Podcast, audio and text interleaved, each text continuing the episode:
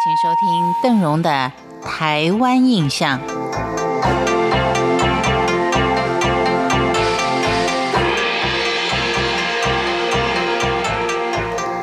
今天我们一块儿看的是位于东台湾的原住民族，在几百年前，因为跟台东卑南族还有阿美族反目成仇，从台东之本翻过大武山，到达雾台乡的卢凯族，可以说是屏东唯一的卢凯族聚落。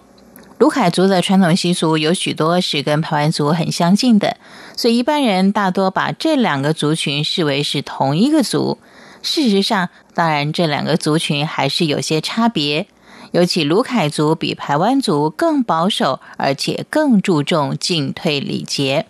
举个例子来说，进入很爱干净的卢凯族原住民的住宅之前，务必记得要先脱鞋。否则会遭到鄙视的眼光，而最没面子就是女主人还会拿着拖把一直盯着你的脚步后面擦地，直到客人难为情为止。另外，卢凯族人的打扮跟穿着也是相当的得体，不然也会遭到异样的眼光。像结过婚的妇人，绝对不敢穿少女时代光鲜亮丽的传统服饰去参加族里的典礼或是活动。当然，现在的卢海族人平常都还是穿现代装，但是在参加族里的重要聚会的时候，必定会以传统盛装出席，以表示对主人的尊重。而且呢，还要带朋友一块儿去，也要为朋友更换上族里的服饰，才准许加入庆典的行列，否则都会招致族人的抗议。卢凯族人非常注重传统服饰的缝制。根据估计，如果要仔细的打理好一顶头饰，不管是男女，至少得花上新台币一万块以上，因为他们的成本相当贵，所以也很重。点点看，一顶头饰至少会有好几公斤，这也或许就使得卢凯族的舞蹈没有办法热情的摆动，而只是简单的前进后退的八步舞的原因。卢凯族，他除了头饰相当重。繁复耀眼的头饰当中，还大有文章，像是插百合花的少女，象征纯洁；不是处女的未婚女子是不能够戴的，免得被族人给嘲笑。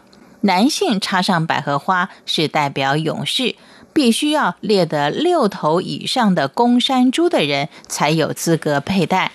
至于说插羽毛是荣誉的标志，必须是能够为族里光耀门楣的人。或是参加组里的竞赛有得到名次的人，才能够以羽毛来展示攻击。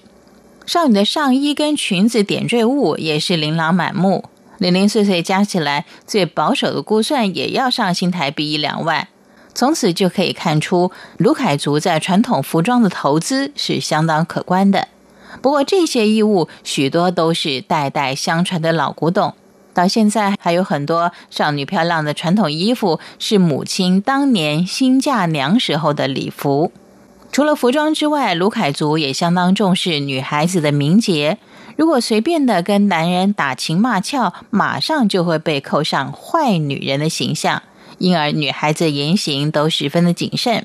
举例来说，平常族人除非遭遇到危险，发出求救讯号，否则是不准在山林里大吼大叫的。